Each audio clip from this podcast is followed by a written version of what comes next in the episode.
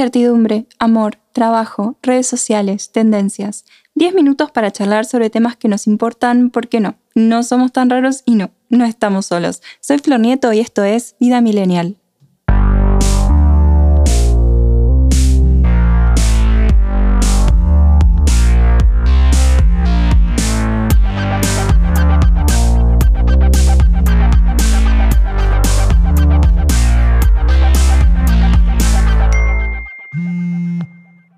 Hola Millennials, ¿cómo están?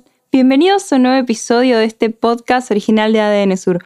Hoy vamos a hablar de... Chan, chan, chan, el lado oscuro de los influencers. Antes de darle follow a la chica linda, al instructor fit, a la coach de alimentación, a la que dice que las enfermedades se curan con amor o al humorista de turno, escucha esto. Primero de lo primero, ¿qué es un influencer? Ser influencer es ser referente en algún campo de las redes sociales. Es una persona que tiene credibilidad para tratar ciertos temas. Moda, literatura, belleza, lifestyle, música, videojuegos, cocina, nutrición, turismo, productividad, emprendedurismo, etcétera. Hay de todo y para todos. La figura de referente o líder de opinión existió siempre, hasta en la tuba de Scrum si queremos conceptualizar desde la comunicación de masas o colectiva. O sea, siempre existieron referentes. Antes era la realeza, las celebridades de Hollywood, la gente de la farándula local e inclusive esa chica o chico que todos seguían en el colegio. A diferentes niveles, el ser humano siempre siguió a otros seres humanos que socialmente resaltaban de alguna forma. Todo siempre es súper arbitrario y subjetivo, porque yo te puedo decir que Darlie Bethany es lo más y vos me podés decir que no, que aguante Chiara Ferragni, PewDiePie o hasta el re imbécil de Logan Paul. Acá quizás no vamos a hablar tanto de lo peligroso de mostrar la perfección en las redes sociales o imágenes recontra remil editadas, porque para eso está el episodio de cómo evitar compararte con los demás y el anterior sobre autoestima e imagen corporal. Ahí hablamos de eso, aunque no lo podemos dejar de lado. Es re fácil inventarte una vida falsa, posta. O sea, te podés reeditar la cara y el cuerpo. Y sí, todos nos vemos diferentes en Instagram y en la vida real. Una persona tiene diferentes ángulos y hay gente que realmente sabe cómo posar. Pero, pero, pero, una cosa es ponerte un filtro para disimular un toque las ojeras porque te levantaste re temprano y te la pasaste laburando, aunque porfa normalicemos las ojeras y todo eso.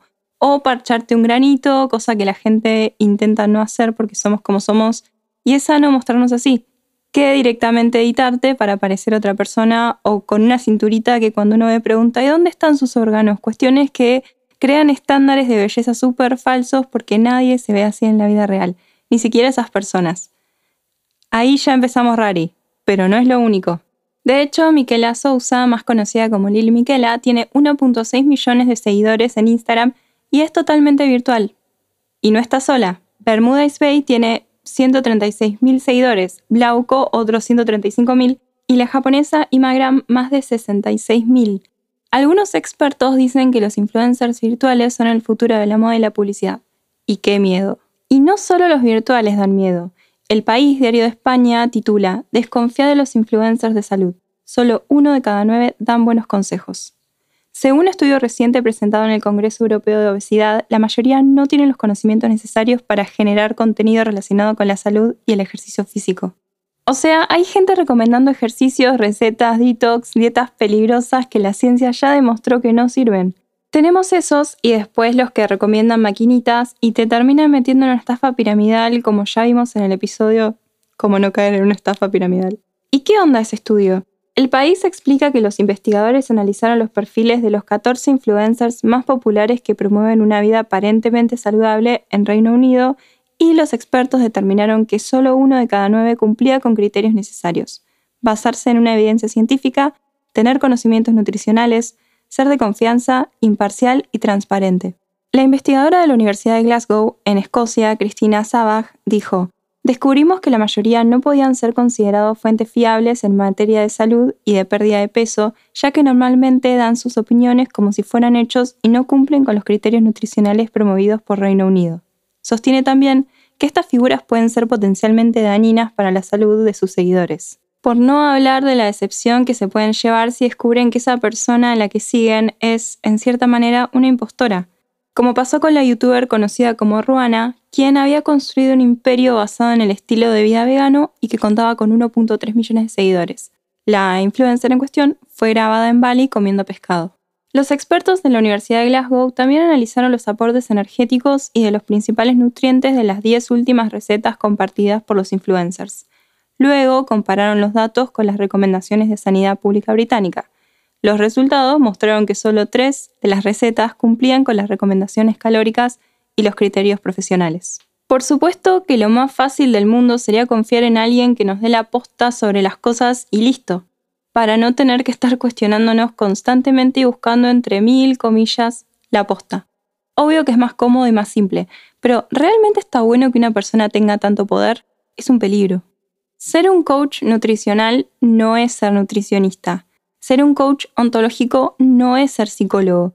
Ser influencer no es ser licenciado en comunicación. Ser community manager tampoco es ser licenciado en comunicación.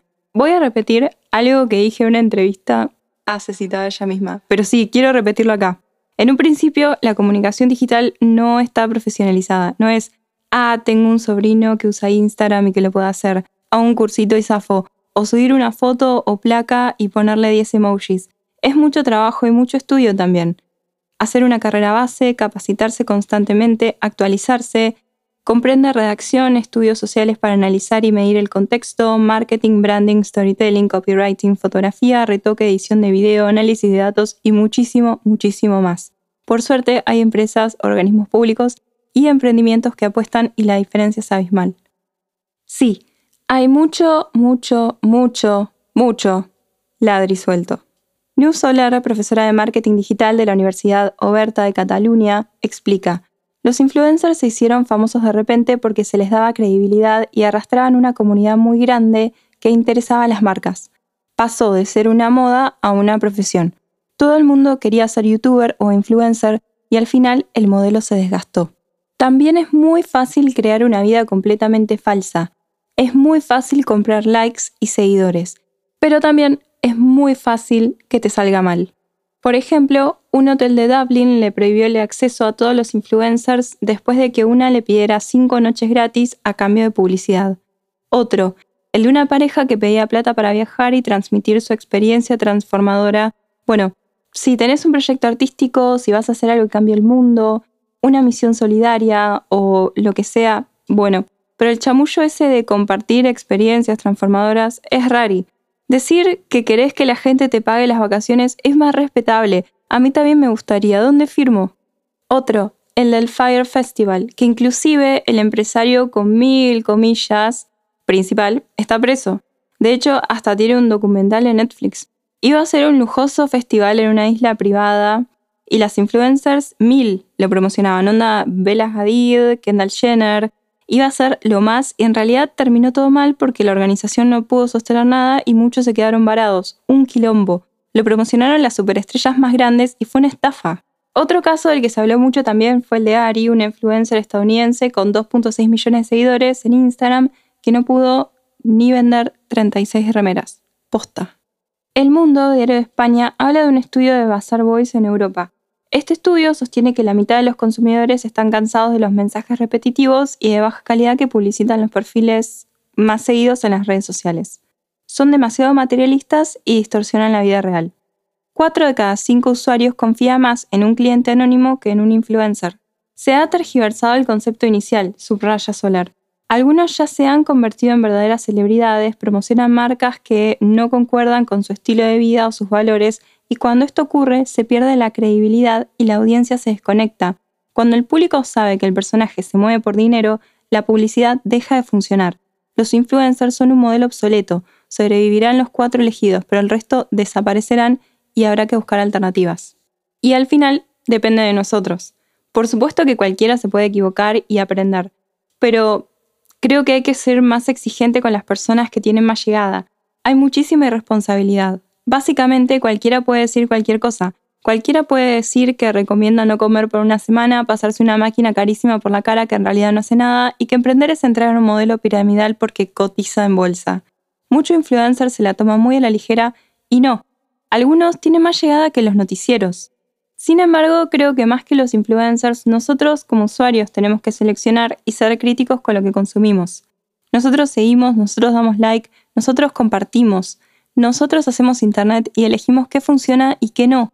Si los influencers son influencers es porque les damos esa relevancia.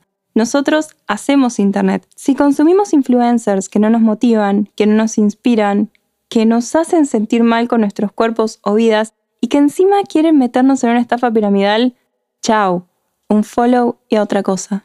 Si te gustó este podcast, seguilo. Si querés dejar algún comentario o proponer un tema, podés buscarme en doble u doble u doble u punto a d n sur punto com punto a r y en mis redes sociales. Muchas gracias por escuchar y hasta la próxima.